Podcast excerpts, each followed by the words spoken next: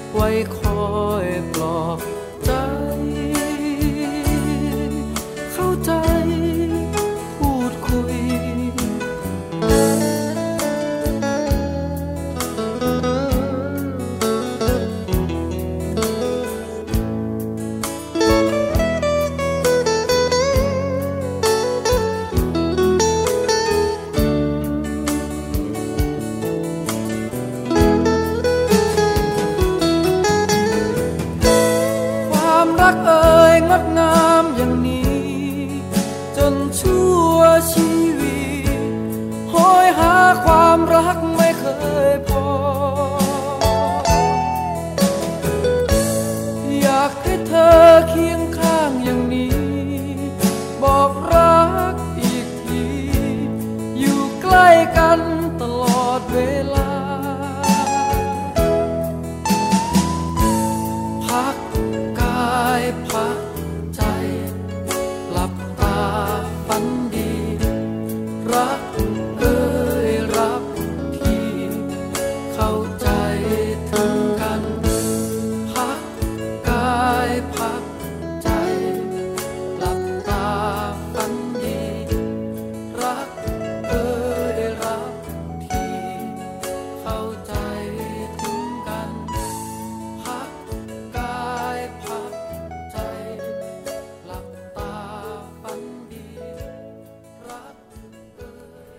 วัสดีค่ะ ต้อนรับคุณผู้ฟังเข้าสู่ช่วงเวลาของรายการภูมิคุ้มกันรายการเพื่อผู้บริโภค ทุกวันจันทร์ถึงศุกร์ 11 นาฬิกาถึง 12 นาฬิกาโดยประมาณค่ะ วันนี้ดิฉันดวงดาว อิสุริยะ รับหน้าที่ดำเนินรายการแทนคุณชนาทิพย์หนึ่งวันนะคะ คุณผู้ฟังสามารถที่จะฟังรายการภูมิคุ้มกัน ทั้งสดและย้อนหลังกันได้หลากหลายช่องทางเช่นเคยค่ะ ไม่ว่าจะเป็นทาง www.thaipbsonline.net วิทยุข่าวสารสาระเพื่อสาธารณะและสังคม ทางแอปพลิเคชันไทย PBS หรือว่าจะฟังผ่านทางสถานีวิทยุชุมชน ที่เชื่อมโยงสัญญาณกับเราก็ได้นะคะ ทั้งสถานีวิทยุชุมชนคนหนองย่าไซ จังหวัดสุพรรณบุรี FM 107.5 MHz สถานีวิทยุชุมชนปฐมสาคร FM 106.25เมกะเฮิรตสถานีวิทยุชุมชนคนเมืองลี้จังหวัดลำพูน FM 103.75เมกะเฮิรตสถานีวิทยุชุมชน วัดโพละ ขออภัยค่ะ สถานีวิทยุชุมชนวัดโพบัลลังนะคะ จังหวัดราชบุรี FM 103.75เมกะเฮิรตสถานีวิทยุเทศบาลทุ่งหัวช้าง จังหวัดลำพูน FM 106.25เมกะเฮิรตสถานีวิทยุชุมชน คนเขาวงจังหวัดกาลสิน FM 89.5เมกะเฮิรตเรียกได้ว่ามีหลายช่องทางให้ได้ติดตามรับฟังกันค่ะ ส่วนช่องทางติดต่อทักทายก็มีทั้งแฟนเพจ Facebook ไทย PBS Radio Fan นะคะทวิตเตอร์ไทย PBS Radio แล้วก็โทรศัพท์หมายเลข 027902666 ค่ะ ภูมิคุ้มกันวันนี้มีหลากหลายเรื่องราวที่เป็นประโยชน์กับผู้บริโภคมาฝากกันเช่นเคยนะคะเริ่มกันที่เรื่องราวของปัญหาสายตา จากการใช้สายตาจ้องมองหน้าจอโทรศัพท์มือถือ แท็บเล็ตจอคอมพิวเตอร์เป็นเวลาที่นานเกินไป แล้วก็อยู่ในสภาพแวดล้อมที่ไม่เหมาะสมกับสายตาค่ะ เชื่อว่ากรณีแบบนี้นะคะ คุณผู้ฟังหลายท่านก็คงจะเคยประสบหรือไม่ก็เพิ่งจะผ่านพ้นมาหมาดๆก็คือเมื่อคืนนี้นะคะ กรณีแสงสว่างไม่เพียงพออย่างเช่น เล่นโทรศัพท์ในที่มืดค่ะ ในห้องที่ปิดไฟนะคะ ซึ่งลักษณะนี้ก็จะทำให้มีปัญหาสายตามากขึ้นค่ะ เรื่องนี้มีคำอธิบายค่ะ จากนายแพทย์วชิระเพ่งจันนะคะที่บดีกรมอนามัยไปฟังกันค่ะ ตานี่ก็เป็นอวัยวะ ชนิดหนึ่งของร่างกายนะครับ ที่มีขีดความสามารถในการรับรู้เรื่องราวต่างๆ ผ่านจอภาพ เป็นอวัยวะที่สำคัญมากด้วยนะครับ เพราะว่าตาเนี่ยตื่นขึ้นมาปั๊บลืมตาปั๊บก็ได้ใช้ประโยชน์จากเขาเลยนะครับ แล้วก็ต้องอยู่กับเราไปตลอดชีวิตนะครับ เมื่อตาเป็นอวัยวะสำคัญอันหนึ่งที่สร้างประโยชน์ในการดำเนินชีวิตให้ให้กับคนเนี่ยนะครับการใช้งานเขาเนี่ยนะครับ ก็ต้องใช้งานด้วยความทนุถนอมนะครับเหมือนร่างกายส่วนอื่น เช่นขานะครับ ข้อเข่านี่ถ้าเราใช้งานเขาสมุทสมบันเขาก็จะปวด อันดับแรกปวดก่อน แล้วนานๆไปก็ข้อสึกอะไรอย่างนี้ เช่นกันครับตาก็เช่นกัน ถ้าเราใช้งานเขาโดยไม่มีการพักเลยนะครับ อันดับแรกก็จะปวดตานะครับ ตาพร่าตามัวนั้นแสดงว่าเขาเตือนเราแล้วว่าเขาไม่ไหวนะครับ แต่ไงก็ตามนะครับ การใช้สายตาของคนในยุคปัจจุบันทั้งคนไทยและก็คนทั่วโลกนี้เนี่ยอยู่ในอาการน่าเป็นห่วง เพราะว่าใช้สายตาแบบเพ่งค่อนข้างเยอะ แล้วก็ใช้สายตาในการดูภาพอยู่ใน ที่ที่แสงสว่างไม่พอเพียงค่อนข้างเยอะคำถามว่าเพราะอะไรก็เพราะว่าเรามีเครื่องมือใหม่ๆนะครับที่เข้ามาในชีวิตของพวกเราที่เราใช้ในชีวิตประจำวัน เช่นคอมพิวเตอร์นะครับเช่นโทรศัพท์ที่เป็นสมาร์ทโฟนทั้งหลายแหล่นี่นะครับซึ่งเราเราใช้กันอยู่ ตัวหนังสือก็เล็กมาก ต้องจ้องมาก แต่เนื้อหาสาระนี่ก็น่าสนใจมาก ก็จำเป็นต้องจ้องแหละเพื่อที่จะติดตามเรื่องราวต่างๆ ที่มาจากเพื่อนหรือมาจากทั่วๆไปของสังคมออนไลน์หรือสังคมโซเชียลมีเดียนะครับเพราะฉะนั้นอันตาจะใช้ไปจะถูกใช้ค่อนข้างจะหนักในเรื่องการจ้องนะครับในขณะเดียวกันเนี่ยเนื่องจากการหยิบใช้เครื่องไม้เครื่องมืออย่างโทรศัพท์มือถือสมาร์ทโฟนหยิบใช้ได้ตลอดเวลา ทั้งในที่โล่งที่มีแสงสว่าง แล้วก็ที่แสงสว่างไม่พอ อยากจะนำเรียนตรงนี้นะครับว่าจอตาเรานี้ต้องใช้แสงสว่างในการสะท้อนสิ่งวัตถุต่างๆ และกลับมาที่จอตา เพราะนั้นเขาต้องอาศัยแสงสว่างนะครับ ถ้าแสงสว่างไม่พอเนี่ยเขาก็ทำงานหนักนะครับเขาทำงานหนัก เพราะนั้นเมื่อทำงานหนักนี่สิ่งที่เตือนอันดับแรกคือว่าฉันหนักฉันเหนื่อยแล้วนะ ก็คือล้าล้าปวดนะครับ ตาพร่ามัวนะ น้ำตาอาจจะไม่พอเพียงเกิดเกิดแห้งนะครับ หรือเมื่อปวดมากขึ้นมันลามได้ด้วยนะเช่นว่านอกจากปวดตาแล้วมันลามไปปวดไททอย ปวดขมับปวดศีรษะ อันนี้เป็นอาการเตือนแล้วครับว่าเขาเหนื่อยแล้วนะ ใช้เขาเยอะไปแล้วนะ มันต้องใช้เขาในลักษณะที่พอเหมาะพอควรและถนอมเขาหน่อยได้ไหม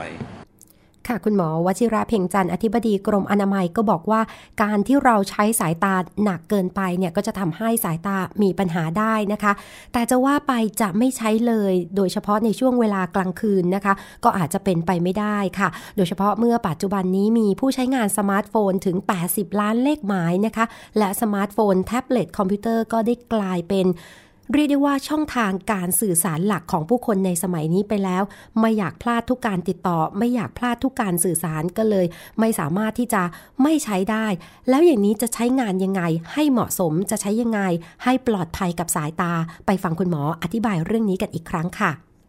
ถ้าเป็นแท็บเล็ตหรือมือถือเนี่ยหรือแม้แต่คอมพิวเตอร์ทั่วไปเนี่ยจอต้องห่างในระยะที่พอดี ระยะที่พอดีคือ ไม่ใกล้ไม่ไกลจนเกินไป ถามว่าวัดยังไงหนึ่งเห็นชัดสองสบายสบายตานะครับ เห็นชัดและสบายตา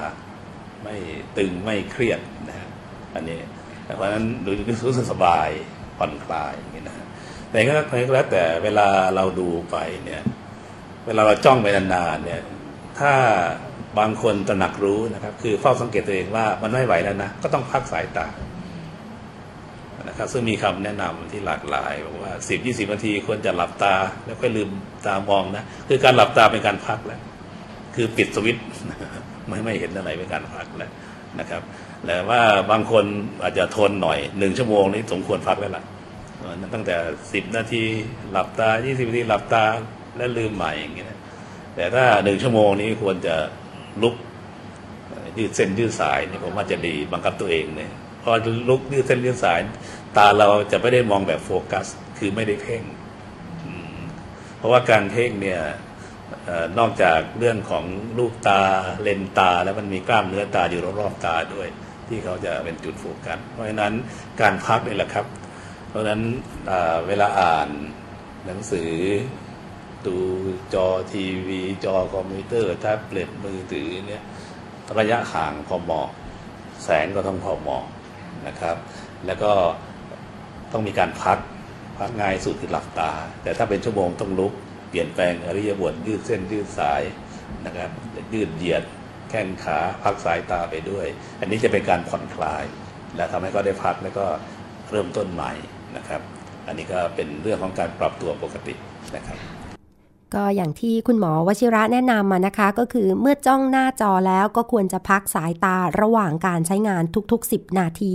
แล้วก็ต้องเปลี่ยนท่าทางของร่างกายเมื่อใช้งานครบทุก 20 นาทีค่ะ แต่ถ้าใช้งานเกิน 1 ชั่วโมงก็ต้องพักยืดเส้นยืดสายยืดเหยียดกล้ามเนื้อค่ะ ไม่ว่าจะเป็นกล้ามเนื้อร่างกาย กล้ามเนื้อมือ แขนขา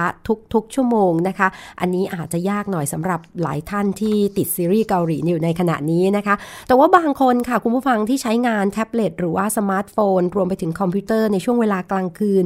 โดยการปิดไฟฟ้าภายในห้องไปด้วยเนี่ยก็จะทำให้แสงจากหน้าจอโทรศัพท์ หรือแท็บเล็ตเข้าไปกระทบรูม่านตาโดยตรงนะคะ แล้วก็เป็นสาเหตุที่ทำให้กรมอนามัยต้องออกมาเตือนผู้ใช้งานค่ะ ว่าไม่ควรที่จะใช้งานในขณะปิดไฟฟ้าภายในห้องนะคะ เนื่องจากพบว่าถ้าผู้ใช้งานเนี่ยอยู่ในวัยเรียนหรือว่ากลุ่มคนวัยทำงาน จะยิ่งส่งผลกระทบค่ะทำให้สายตาสั้นเร็วขึ้น และหากปิดไฟเล่นเป็นเวลาต่อเนื่องหลายเดือนนะคะ ก็คือตอนกลางคืนเนี่ย กลับเข้าห้องนอนแล้วปิดไฟ เปิดจอเล่นตลอดต่อเนื่องกันเป็นเดือน หรือว่าเป็นปี ก็จะยิ่งเป็นปัจจัยกระตุ้นค่ะ ให้เกิดโรคทางดวงตามากขึ้นนะคะ ส่วนกลุ่มผู้สูงวัยค่ะ แน่นอนปฏิเสธไม่ได้นะคะ ว่าตอนนี้จริง ๆ แล้วผู้สูงวัยก็โปรแกรมแชทโปรแกรมไลน์เนี่ย แอปพลิเคชันต่างๆ จากโทรศัพท์สมาร์ทโฟนเนี่ยผู้สูงอายุก็เข้าถึงแล้วก็นิยมชมชอบด้วยนะคะ ไม่เหงา หรือว่ากลุ่มผู้ที่มีปัญหาโรคตาอยู่เดิมค่ะ กิจกรรมการปิดไฟแล้วก็เปิดหน้าจอโทรศัพท์แท็บเล็ตอคอมพิวเตอร์เล่นเนี่ยก็จะยิ่งทำให้กลุ่มนี้เสี่ยงเป็นโรคต้อหรือว่าตาบอดได้นะคะ ไปฟังคำเตือนจากคุณหมอวชิระกันอีกครั้งค่ะ คือถ้าปิดไฟแล้วก็เล่นเนี่ยไม่ดีแน่นอน เพราะว่า ดวงตาเขาต้องปรับตัวเองเยอะ ทั้งรูม่านตานะครับทั้งกระจกตาไปจนถึงเลนตานะครับ เหมือนที่พูดตอนต้นนะครับว่าการที่คนเราเห็นนี่ก็เกิดจากแสงที่สะท้อนกลับมาสู่ตาผ่านเลนนะครับ ไปถึงจออยู่ด้านหลังนะครับ นี้ถ้าปิดไฟมันมืด แล้วก็เวลาเราดูแท็บเล็ตหรือดูโทรศัพท์มือถือเนี่ย มันจะมืดกับสว่างไม่เท่ากัน มันไม่ได้สว่างตลอดเวลานะครับมันขึ้นอยู่กับว่าเราดูอะไร เห็นดูไลน์ดู Facebook บางทีก็มีแสงบางทีก็ไม่มีแสงมันตาก็ทำงานลำบากมากนะครับ ตาทำงานลำบากมาก แล้วก็รูม่านตานี่จะ ขยายเป็นรูใหญ่หรือรูเล็กนี่ขึ้นกับแสง ถ้าแสงเยอะนี่ก็จะปรับตัวเป็นรูเล็กลงรูม่านตาเนี่ยนะครับ แต่ถ้า มีความมืดเขาก็จะขยายเดี๋ยวมืดเดี๋ยวขยายเดี๋ยวมืดเดี๋ยวขยาย เช่นกันกับเลนตาเขาก็ปรับตัวบางทีนูนบางทีแบนอะไรเงี้ย เพราะฉะนั้นไม่ดีต่อสุขภาพตาเนี่ยเล่นในที่มืดถ้าเล่นนานๆนี่ส่งผลกระทบแน่ถ้าเป็นเด็กวัยรุ่นวัยทำงานตอนต้นนี่นะครับผลเสียที่เห็นชัดนะครับ นอกจากที่พูดในตอนต้นแล้วคือ ปวดรอบๆตาเคร่งเครียด อาจจะปวดลามไปสู่ปวดหัวปวดท้ายทอย อาจจะมีตาพร่ามัวนะครับ แสบตาเนื่องจากน้ำตาไม่พอเพียงแล้วเนี่ยผลกระทบที่ชัดก็คือเรื่องสายตาสั้นสายตาเอียงนะครับอันนี้ชัดเลยถ้าเล่นไปนานๆส่งผลเสีย ทีนี้ถ้าเป็นวัยผู้ใหญ่วัยสูงอายุที่มีความเสี่ยงอย่างอื่นอยู่ด้วย เช่นมีเบาหวานมีความดัน หรือ อาจจะมีปัญหาเรื่องเลนตาอยู่แล้ว เช่นเป็นต้อกระจกระยะเริ่มต้น หรือความดันอยู่ในลูกตาจะสูงอยู่แล้วนะครับ เพราะฉะนั้นการเล่นในที่มืดก็จะเป็นตัวกระตุ้นทำให้โรคเหล่านี้กำเริบได้มากยิ่งขึ้นนะครับ ก็มีรายงานว่ากำเริบอันนี้เป็นตัวกระตุ้นนะครับ อาจจะไปถึงทำให้ ตาเราเสียนำไปสู่การเป็นตาพร่ามัวหรือตาบอดก็ได้นะครับ แต่ว่าสาเหตุการอ่านในที่มืดนี่อาจจะไม่ใช่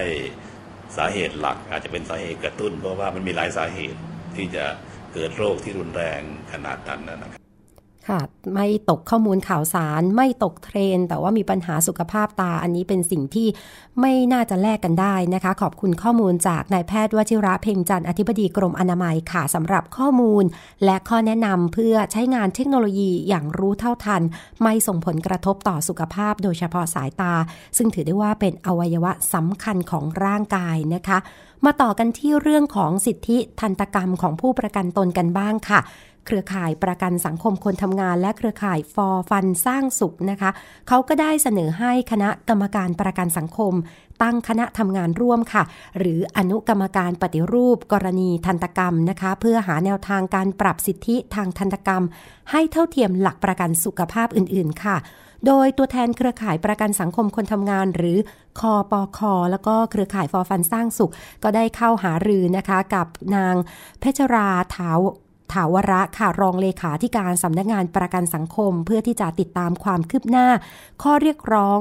ก่อนหน้านี้ที่เรียกร้องให้ปรับสิทธิประโยชน์ทันตกรรมประกันสังคมนะคะ หลังจากที่เขาได้เรียกร้องแล้วก็ยื่นต่อนายสุวิสุมาลาค่ะ รองปลัดกระทรวงแรงงาน ที่กำกับดูแลสำนักงงานประกันสังคมเมื่อวันที่ 8 เมษายนที่ผ่านมานะคะ โดยผู้เรียกร้องเนี่ยขอให้ปรับสิทธิทางทันตกรรม ให้เท่าเทียมหลักประกันสุขภาพอื่นๆ ค่ะ ไม่ว่าจะเป็นการขูดหินปูน การถอนฟัน การอุดฟัน การผ่าตัดฟันคุด รวมไปถึงการใส่ฟันเทียมนะคะ ตามความจำเป็นโดยไม่จำกัดวงเงินการรักษา แล้วก็ไม่ต้องสำรองจ่ายไปก่อนค่ะ รวมไปถึงต้องเข้ารับบริการได้ ทั้งคลินิกของรัฐ แล้วก็เอกชนนะคะ ซึ่งจากปัจจุบันนั้นกำหนดเพดานการรักษาไว้เพียงปีละ 600 บาทเท่านั้นนะคะนายมนัทโกศลค่ะ ประธานเครือข่ายประกันสังคมคนทำงาน ได้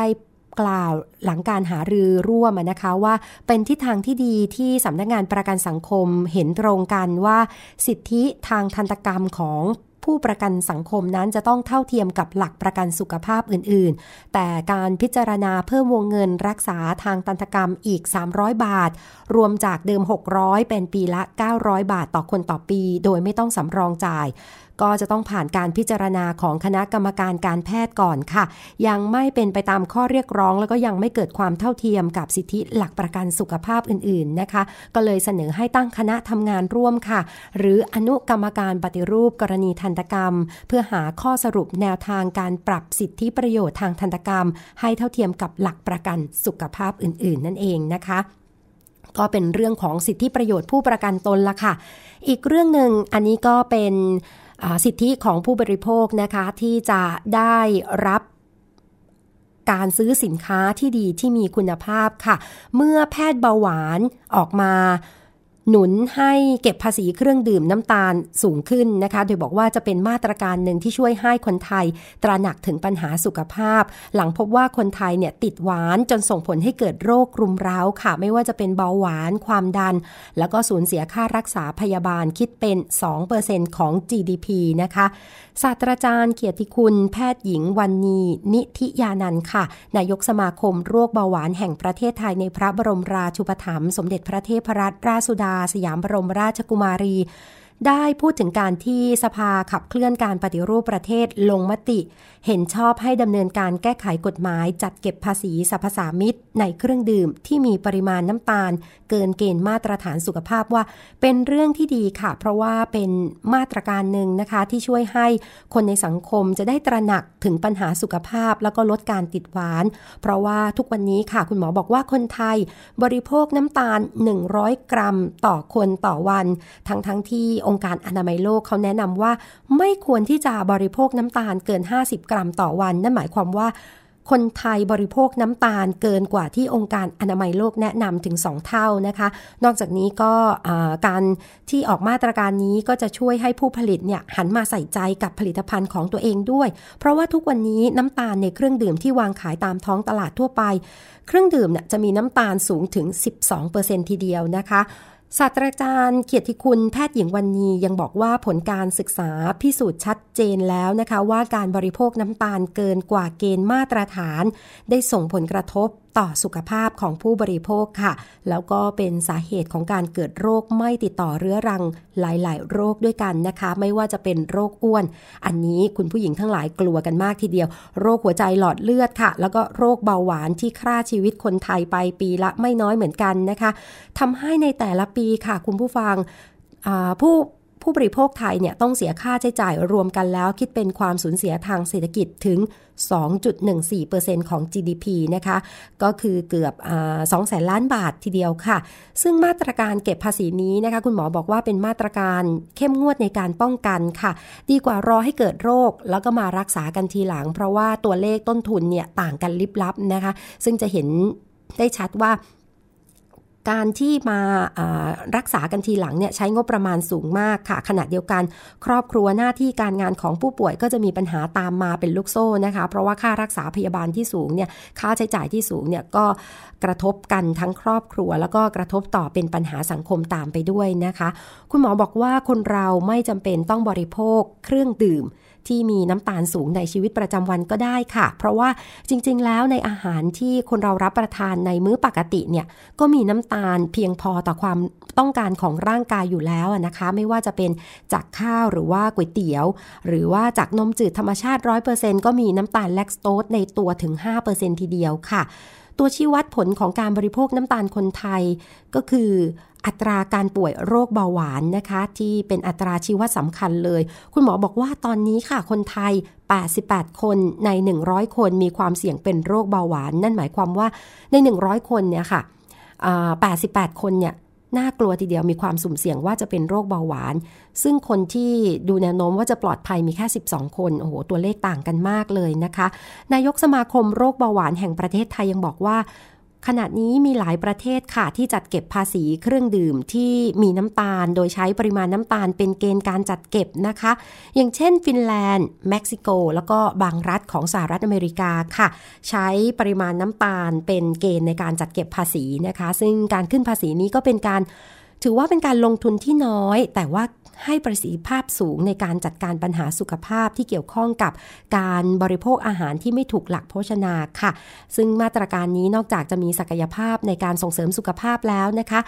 ที่สำคัญค่ะ รัฐน่าจะสนใจเพราะว่าสามารถเพิ่มรายได้ให้กับรัฐด้วยนะคะ ก็ขอบคุณข้อมูลดีๆ จากทีมสื่อสารสาธารณะ เครือข่ายเด็กไทยไม่กินหวานค่ะ ก็เป็นข้อเสนอและความเห็นนะคะ จากแพทย์ผู้เชี่ยวชาญด้านโรคเบาหวาน แล้วหน่วยงานที่เกี่ยวข้อง หน่วยงานหลักอย่างกรมสรรพสามิตหลักเขามีท่าทีกับเรื่องนี้ยังไง เราพักกันสักครู่ก่อนนะคะ กลับมาติดตามช่วงหน้าค่ะ เกราะป้องกัน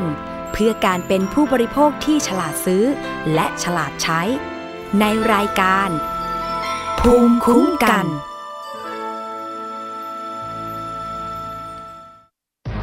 วิกฤตภัยแล้งครั้งนี้ นับได้ว่า รุนแรงที่สุดในรอบ 20 ปี และกำลังส่งผลกระทบต่อประชาชนทั่วประเทศ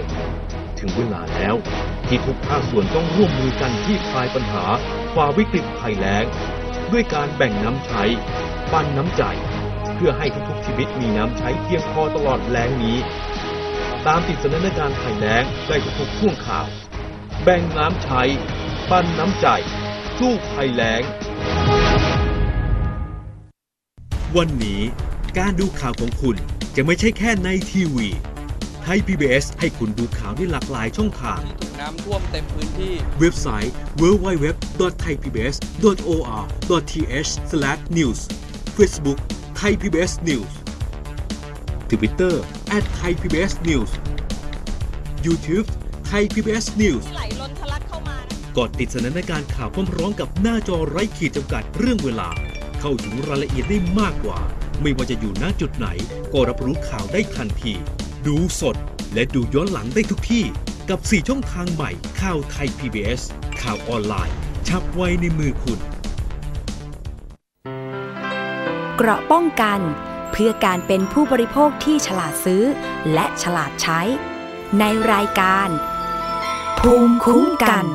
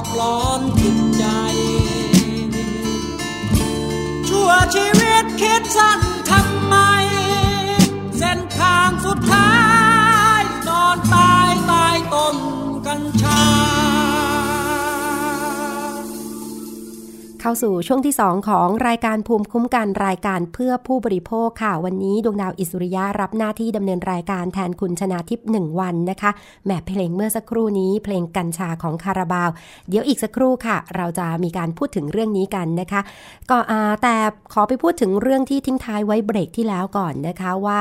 ทางสมาคมโรคเบาหวานแห่งประเทศไทยในพระบรมราชูปถัมภ์สมเด็จพระเทพรัตนราชสุดาสยามบรมราชกุมารี พูดถึงการที่สภาขับเคลื่อนการปฏิรูปประเทศลงมติเห็นชอบ ให้ดำเนินการแก้ไขกฎหมายจัดเก็บภาษีสรรพสามิตเครื่องดื่มที่มีปริมาณน้ำตาล เกินเกณฑ์มาตรฐานสุขภาพ ว่าเป็นเรื่องที่ดี แล้วก็เป็นมาตรการที่ช่วยให้คนไทย สังคมไทย ตระหนักถึงปัญหาสุขภาพ และลดการติดหวาน ที่สำคัญก็คือจะช่วยให้รัฐนั้นมีรายได้เพิ่มขึ้นด้วยนะคะ เรื่องนี้ค่ะถือว่าเป็นนิมิตหมายที่ดีนะคะ เพราะว่ากรมสรรพสามิตเขาออกมาขานรับค่ะ บอกว่าพร้อมจัดเก็บภาษีเครื่องดื่ม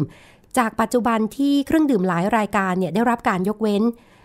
ซึ่งคุณสมชายภูลสวัสดิ์นะคะที่บดีกรมสรรพสามิตบอกว่า พร้อมที่จะปรับปรุงการจัดเก็บภาษีเครื่องดื่ม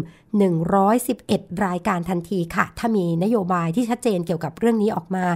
เนื่องจากว่าปัจจุบันเนี่ยเครื่องดื่มบางรายการได้รับการยกเว้นการจัดเก็บภาษีนะคะ เพราะว่าเป็นสินค้าที่ส่งเสริมภาคการเกษตร เป็นสินค้าที่เป็นเครื่องดื่มที่มีประโยชน์ต่อ ส่งเสริมสุขภาพ มีการปรุงแต่งส่วนผสมตามข้อกำหนดไว้ค่ะ อย่างเช่น สัดส่วนน้ำผลไม้ร้อยละสิบหรือว่าปริมาณคาเฟอีนนะคะ ซึ่งก่อนหน้านี้ก็ได้หารือกับฝ่ายนโยบาย แล้วก็เห็นควรว่าควรจัดเก็บภาษีค่ะ โดยเฉพาะบางรายการที่ไม่เคยเก็บเลย อย่างเช่น ชาเขียวนะคะ ที่ตามกฎหมายแล้วมีการกำหนดอัตราเพดานจัดเก็บในกลุ่มเครื่องดื่มทั่วไปร้อยละ20 ค่ะ ซึ่งทางอธิบดีกรมสรรพสามิตก็เชื่อว่า ถ้าจัดเก็บภาษีจริงเนี่ยภาคเอกชนก็จะปรับตัวได้ อย่างเช่น ปรับส่วนผสมเพื่อไม่ให้เสียภาษีนั่นเองค่ะ ก็คืออาจจะลดปริมาณน้ำตาลลงนะคะ ทั้งนี้หากจัดเก็บภาษีสรรพสามิตชาเขียวพร้อมดื่มร้อยละ10ค่ะท่านอธิบดีบอกว่าภาครัฐจะมีรายได้เพิ่มขึ้นประมาณ 1,700 ล้านบาทต่อปีนะคะ แล้วก็ถ้าเพิ่มเพดานภาษีเป็นร้อยละ 20 ก็จะทำให้ภาครัฐ มีรายได้เพิ่มขึ้นประมาณ 3,400 ล้านบาทต่อปีค่ะ ขณะที่นายกฤษดาจีนะวิจารณะนะคะผู้อำนวยการสำนักงานเศรษฐกิจการคลังก็บอกว่า กระทรวงการคลังยังไม่ได้รับเรื่องจากอนุกรรมการด้านสาธารณสุขสภาขับเคลื่อนการปฏิรูปประเทศค่ะ แต่ยังไงซะก็พร้อมที่จะพิจารณาร่วมกับกรมสรรพสามิตนะคะ เพื่อที่จะศึกษาแล้วก็กำหนดรายละเอียด ถ้านโยบายจัดเก็บทั้งรายได้สินค้าเนี่ยชัดเจนขึ้นนะคะ ก็จะมากำหนดรายละเอียดไม่ว่าจะเป็นเรื่องของสินค้าที่จะต้องจัดเก็บชนิด หรือว่าประเภทน้ำตาลรวมไปถึงภาระ แล้วก็ผลกระทบที่อาจจะเกิดขึ้นด้วยค่ะ ซึ่งจริง ๆ แล้วนะคะคุณผู้ฟังการจัดเก็บภาษีสินค้าที่เข้าขายว่าทำลายสุขภาพแบบนี้เนี่ยก็เป็นทิศทางที่ทั่วโลกเขาให้ความสำคัญ แล้วก็ทำกันเป็นปกติอยู่แล้วนะคะคราวนี้มาต่อกันถึงเรื่องที่ต่อเนื่องจากเพลงเมื่อสักครู่นี้ที่เปิดเบรกกันไปนะคะ ก็คือเรื่องของกัญชาค่ะ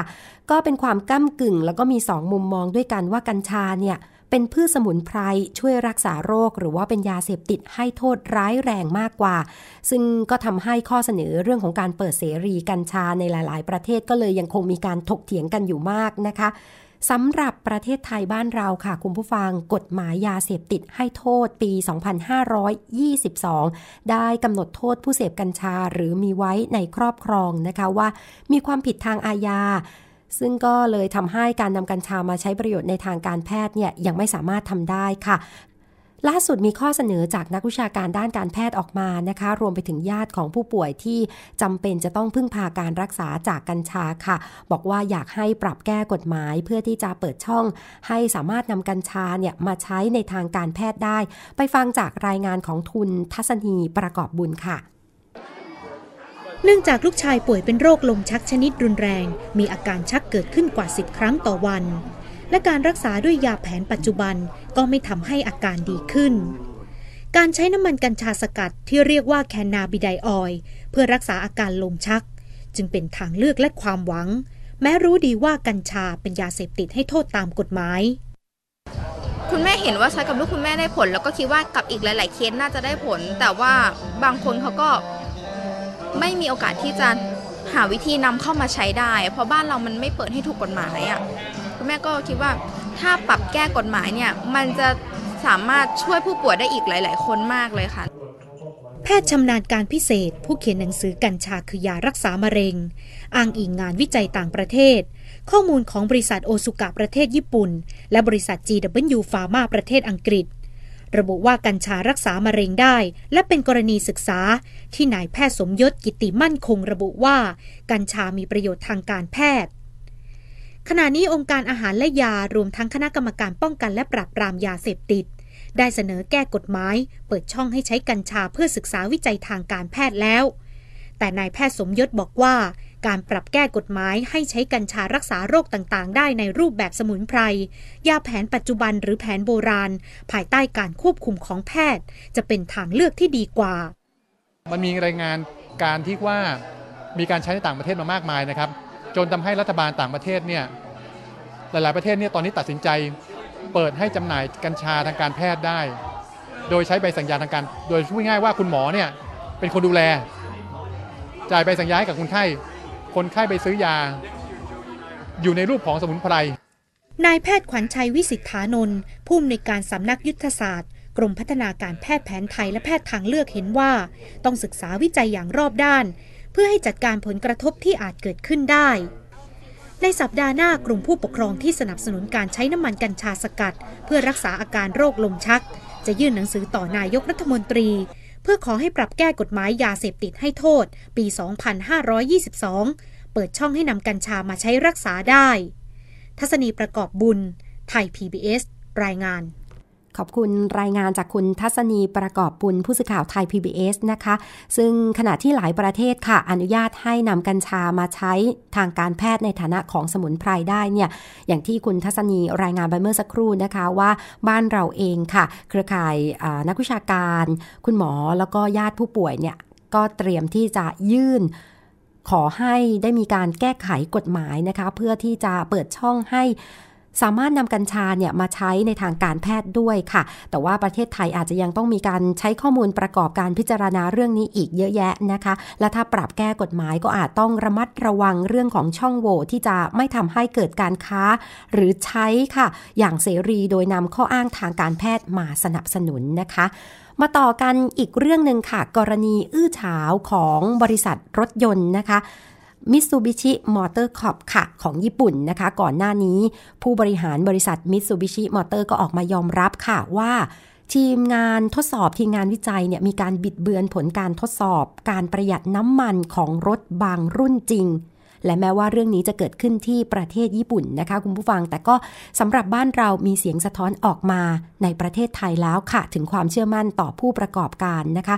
ส่วนสื่อมวลชนที่เชี่ยวชาญด้านรถยนต์เขาก็วิเคราะห์เรื่องนี้ค่ะว่า ผลกระทบด้านลบน่ะอาจจะเกิดขึ้นไม่มากนัก เพราะว่าเรื่องนี้บริษัทเป็นฝ่ายออกมายอมรับผิด ติดตามจากรายงานของคุณวิภาปิ่นแก้วค่ะ รถยนต์ขนาดเล็กกระทัดรัดประหยัดน้ำมัน ของบริษัทมิตซูบิชิ เป็นคุณสมบัติที่เจ้าของรถคันนี้เลือกซื้อเป็นรถคันแรกในชีวิต แม้จะทราบข่าวการโกงผลทดสอบการประหยัดน้ำมันของรถยี่ห้อนี้ แต่เขาบอกว่าไม่ส่งผลต่อความเชื่อมั่น คิดว่ามันก็น่าจะมีผลกระทบในระดับหนึ่ง แต่ว่าผมมั่นใจนะคะว่าคนที่ได้ใช้มิซูบิชิเอง แล้วก็ได้มาสัมผัสกับ เครื่องยนต์หรือว่าสัมผัสกับการได้ใช้รถในส่วนตรงนี้นะเขายังน่าจะน่าจะยังมีความมั่นใจกับการใช้รถตรงนี้อยู่ แต่ถามว่าปริมาณการขายหรือว่ายอดในการขายอาจจะตกลงไหมผมว่าตรงนี้ก็อาจจะมีส่วนในเรื่องของกระแสข่าวที่มันเกิดขึ้นนะครับเช่นเดียวกับผู้ใช้รถยนต์ยี่ห้อนี้อีกหลายคนที่ทีมข่าวถามความคิดเห็น บอกว่าเหตุการณ์ที่เกิดขึ้นไม่ใช่รุ่นที่ใช้งาน จึงไม่ส่งผลต่อความเชื่อมั่น แต่สิ่งที่กังวลคือถ้าข่าวนี้ทำให้บริษัทถูกปิด จะทำให้พวกเขาถูกกระทบโดยตรง ผู้ผลิตรถยนต์มิตซูบิชิของญี่ปุ่น ออกมายอมรับว่าดำเนินการปลอมแปลงค่าดันลมยาง ให้อัตราระยะทางดูดีกว่าความเป็นจริง เพื่อบิดเบือนผลการทดสอบประหยัดน้ำมัน ในรถยนต์กว่า 6 0 0 0 0 0 คัน ที่ผลิตและจำหน่ายในญี่ปุ่น สื่อมวลชนที่เชี่ยวชาญด้านรถยนต์มองว่า ข่าวนี้อาจจะไม่กระทบกับยอดขายของบริษัท เพราะการโกงผลทดสอบการประหยัดน้ำมัน ผู้บริโภคอาจมองว่าไม่อันตรายถึงชีวิต ไม่น่าจะเกี่ยวครับ เพราะว่าหนึ่งเเป็นรถที่จำหน่ายออกไปเยอะแล้วนะครับ เป็นรถที่จำหน่ายออกไปเยอะแล้ว แล้วก็สิ่งที่พบเห็นเนี้ย ไม่ได้เป็นไม่ได้เป็นปัจจัยเกี่ยวเนื่องกับสมรรถนะประสิทธิภาพ และข้อสำคัญคือไม่ได้เกี่ยวเนื่องกับความปลอดภัยในการใช้รถ เพราะฉะนั้นน่าจะไม่กระทบสำหรับยอดจำหน่ายนะครับ คาดเดาว่าน่าจะไม่กระทบครับนายพัทรเดชระบุว่า กรณีลักษณะนี้เคยเกิดขึ้นกับรถยนต์ยี่ห้ออื่นก่อนหน้านี้ แต่ปฏิกิริยาจากผู้บริโภคอาจจะเกิดขึ้นกับผู้ประกอบการแตกต่างกัน องค์กรน่าจะได้รับความเชื่อถือ เพราะว่าในข่าวนั้นเนี่ยเป็นเรื่องขององค์กรออกมาถแถลงเอง ว่าพบความไม่ชอบมาพากลอันนี้ จากการกระทำของคนในองค์กร เพราะฉะนั้นในฐานะผู้บริหารระดับสูงขององค์กร จึงออกมาขอโทษต่อสาธารณะ ถ้าเป็นอย่างนี้ก็ต้องบอกว่าองค์กรเขามีความรับผิดชอบ ถ้าเป็นอย่างนี้นะครับ เพราะว่ามันจะต่างกว่าที่ คนอื่นจับได้ แล้วองค์กรไม่ยอมรับ แต่อันนี้ในข่าวเหมือนกับว่าประธานขององค์กรออกมาบอกเองว่า ขอโทษด้วยนะ ผมพบว่าคนของผมทำไม่ถูกต้อง ถ้าอย่างนี้ก็น่าจะเป็นน่าจะเป็นบวกมากกว่าในความเห็นผมนะ ถ้ารูปการเป็นแบบนี้ครับ หัวหน้าศูนย์พิทักษ์สิทธิผู้บริโภคมูลนิธิเพื่อผู้บริโภคระบุว่า เหตุการณ์ที่เกิดขึ้นกับบริษัทผู้ผลิตรถยนต์ในต่างประเทศ สะท้อนการแสดงความรับผิดชอบของผู้ประกอบการที่มีต่อผู้บริโภค คนไทยก็คาดหวังเนาะว่าระบบในเมืองไทยมันจะเป็นลักษณะเดียวกับต่างประเทศนะคะเนื่องจากว่าญี่ปุ่นในเวลาที่เขาผลิตรถออกมาเนี่ยเขาก็จะออกมาแสดงความรับผิดชอบถึงแม้เขาจะต้องแลกด้วยความเสียหายนะคะเขาถือว่าเป็นความรับผิดชอบ ซึ่งเราจะเห็นว่าเขาเรียกทีหนึ่งถ้าเกิดเขาผลิตหกแสนคันเขาก็ออกมายอมรับว่าเขาผลิตหกแสนคันนะคะแล้วเขาก็ยินดีที่จะ ดำเนินการแก้ไขปัญหาตรงนั้น ซึ่งมันเป็นเรื่องที่เราอยากเห็นเรื่องประเภทนี้ในสังคมไทย ข้อผิดพลาดของบริษัทผลิตรถยนต์ในต่างประเทศไม่ได้เกิดขึ้นครั้งแรก เดือนกันยายนปีที่แล้ว บริษัทผู้ผลิตรถยนต์รายใหญ่ที่สุดในยุโรป ยอมรับว่าติดตั้งอุปกรณ์สำหรับปลอมแปลงค่าระดับมลพิษผิดกฎหมาย เพื่อให้ผ่านการทดสอบด้านมลพิษในรถยนต์กว่า 4 0 0แสนคัน ที่ขายในสหรัฐอเมริกา ครั้งนั้นทำให้หุ้นของบริษัทยี่ห้อนี้ลดลง วิภาปิ่นแก้ว ไทย PBS รายงานขอบคุณรายงานจากคุณวิภาปิ่นแก้วนะคะ มุมหนึ่งก็เรียกได้ว่าน่าชื่นชมค่ะ ที่องค์กรออกมายอมรับกับผู้บริโภคโดยตรงนะคะ ออกมาขอโทษ แล้วก็ดำเนินการแก้ไขทันทีค่ะ เหตุการณ์นี้เกิดขึ้นในญี่ปุ่นนะคะ ต้องไม่ลืม ถ้าเป็นในบ้านเราประเทศไทยล่ะ หลายคนก็ตั้งคำถามไว้นะคะว่า ถ้าเป็นในประเทศไทยจะมีใครออกมายอมรับหรือไม่ หรือว่ารอให้เกิดความเสียหาย แล้วผู้บริโภคก็ต้องออกมาร้องเรียนเองค่ะและแม้ว่าจะไม่ใช่รุ่นที่มีการบิดเบือนผลการทดสอบประหยัดน้ำมันนะคะ หลายคนอาจจะไม่ได้ใช้รุ่นนี้ ก็เลยมองว่า ไม่เป็นไรก็ไม่ได้รับผลกระทบ แต่แน่นอนอย่างที่หนึ่งในผู้บริโภคให้สัมภาษณ์กับคุณวิภาไปเมื่อสักครู่นี้นะคะว่า ถ้าเกิดว่าข่าวนี้ไปกระทบความเชื่อมั่น ผู้บริโภคกระทบยอดขายเนี่ยจนบริษัทอาจต้องปิดตัวหรือว่าลดศูนย์บริการลดศูนย์จำหน่ายในประเทศอื่น ๆ ลงเนี่ยผู้ใช้รถยี่ห้อนี้ไม่ว่าจะเป็นรุ่นไหนก็ตาม ก็จะได้รับผลกระทบแน่นอนค่ะเรื่องอู้ข่าวนี้นะคะเกี่ยวกับการวัดค่าอัตราการประหยัดน้ำมันเชื้อเพลิงของมิตซูบิชิเนี่ย ตอนนี้ส่งผลต่อยอดจำหน่ายรถยนต์ภายในประเทศแล้วค่ะ โดยลดลงร้อยละ 50 นะคะ ครึ่งหนึ่งเลย ขณะที่กระทรวงคมนาคมของญี่ปุ่นเขาได้สั่งเจ้าหน้าที่ค่ะ ให้เร่งทำการทดสอบประสิทธิภาพ การประหยัดน้ำมันเชื้อเพลิงในรถยนต์ที่ผลิตโดยมิตซูบิชิรุ่นอื่นๆแล้วนะคะ คุณเคอิชิ อิชิอิรัฐมนตรีว่าการกระทรวงคมนาคมญี่ปุ่นก็ประกาศนะนะคะว่า เจ้าหน้าที่วางแผนที่จะทำการทดสอบประสิทธิภาพการประหยัดน้ำมันเชื้อเพลิง ของรถยนต์ที่ผลิตโดยบริษัท Mitsubishi Motors Corp ในเบื้องต้นจำนวน 4 รุ่นค่ะภายในสัปดาห์หน้านี้นะคะ โดยจะสามารถประกาศผลการทดสอบได้ภายในเดือนมิถุนายนนี้ค่ะ หลังจากนั้นก็จะทำการทดสอบรถยนต์รุ่นอื่น ๆ ต่อไปนะคะ โดยก่อนหน้านี้กระทรวงคมนาคมของญี่ปุ่นก็ยังได้แต่งตั้งคณะทำงานค่ะ เพื่อตรวจสอบข้อมูลด้านประสิทธิภาพในการประหยัดน้ำมันเชื้อเพลิง ที่บริษัทผู้ผลิตรถยนต์ทุกค่ายส่งให้กับกระทรวงนะคะ เพื่อเป็นการยืนยันความถูกต้องของข้อมูลค่ะ เพราะว่าไม่แน่ว่ายังมีบริษัทอื่น ๆ มีการโกงผลการทดสอบผลการตรวจวัดหรือเปล่า เพื่อที่จะ ไปกระตุ้นยอดขายของตัวเองเนี่ยนะคะ ซึ่งหลังจากเกิดเรื่องอื้อฉาวกรณีของมิสูแล้วนะคะ ผู้บริหารก็ออกมายอมรับค่ะในสัปดาห์ต่อมานะคะว่า บริษัทเนี่ยใช้วิธีทดสอบประสิทธิภาพในการประหยัดน้ำมันเชื้อเพลิงของรถยนต์ไม่ตรง ตามระเบียบมาตรฐานของญี่ปุ่น ต่อเนื่องมานานถึง 25 ปีแล้วค่ะ จนทำให้ผลของอัตราการประหยัดน้ำมันเชื้อเพลิงที่ได้บิดเบือนและเกินจริงค่ะ ซึ่งแน่นอนว่าการโกงผลของการทดสอบเนี่ยเป็นภาระของผู้บริโภคนะคะ เพราะว่าเชื่อแล้วล่ะว่า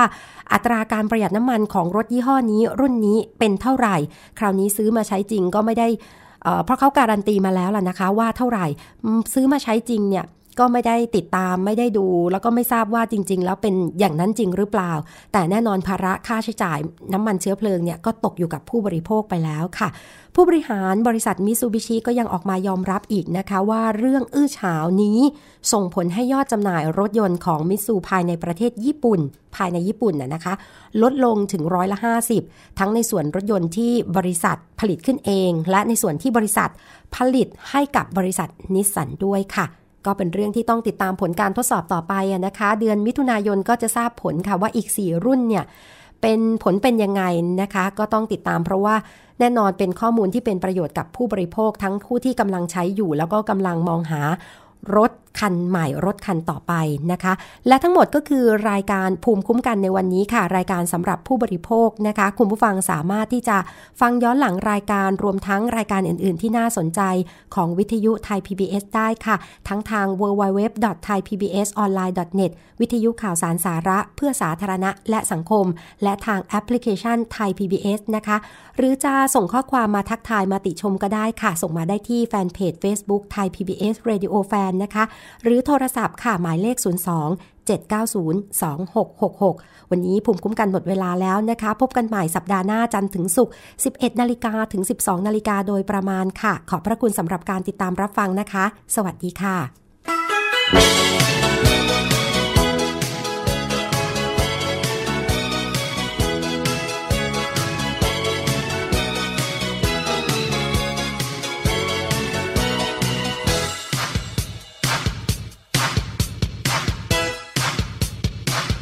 อยู่กับคนที่มีอะไรตรงกัน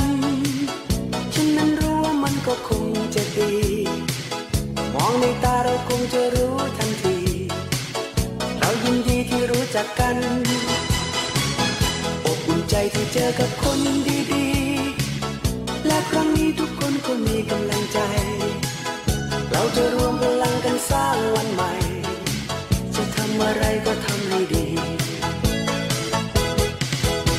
วันนี้เราจะพร้อมใจกัน หากเราจะยิ้มเราก็ยิ้มด้วยกัน ให้เธอและฉันเป็นอย่างนี้มีแต่รักในหัวใจ และพร้อมจะเก็บไว้ให้กันลาลาลาลาลาลา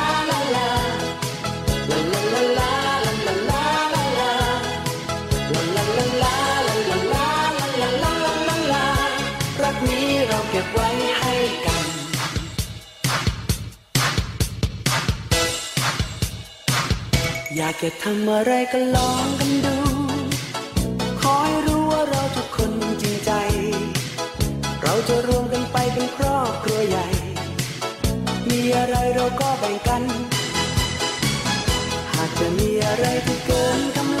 ลัง วันนี้เราจะพร้อมใจกัน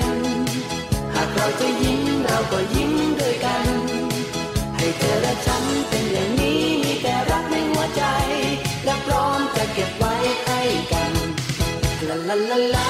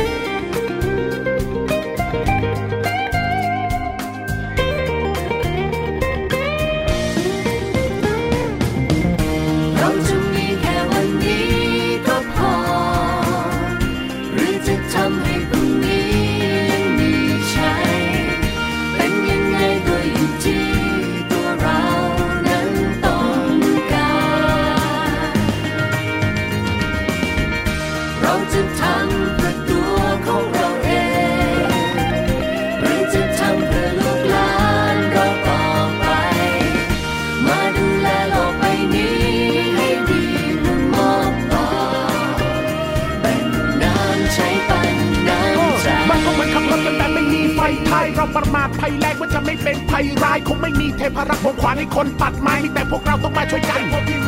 ก็เพราะใครๆไม่ใส่ใจน้ำประปา คิดว่าปลาก็อยู่ในน้ำและคิดว่าข้าวก็อยู่ในนาใช้น้ำยังไงก็ได้ขอขอขมาพระแม่คงคาน้ำมาปลาที่งดน้ำลดก็สดน้ำตาถึงเวลาที่เราต้องมาตกลง ร่วมรีดิวใช้น้ำลดลง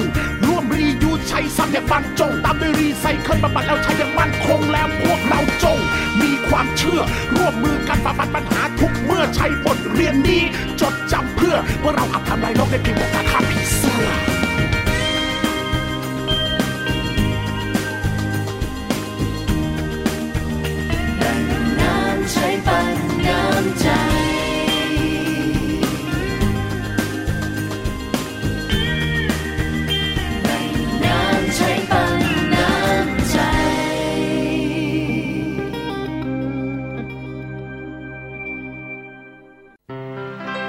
เกราะป้องกัน เพื่อการเป็นผู้บริโภคที่ฉลาดซื้อ และฉลาดใช้ ในรายการ ภูมิคุ้มกัน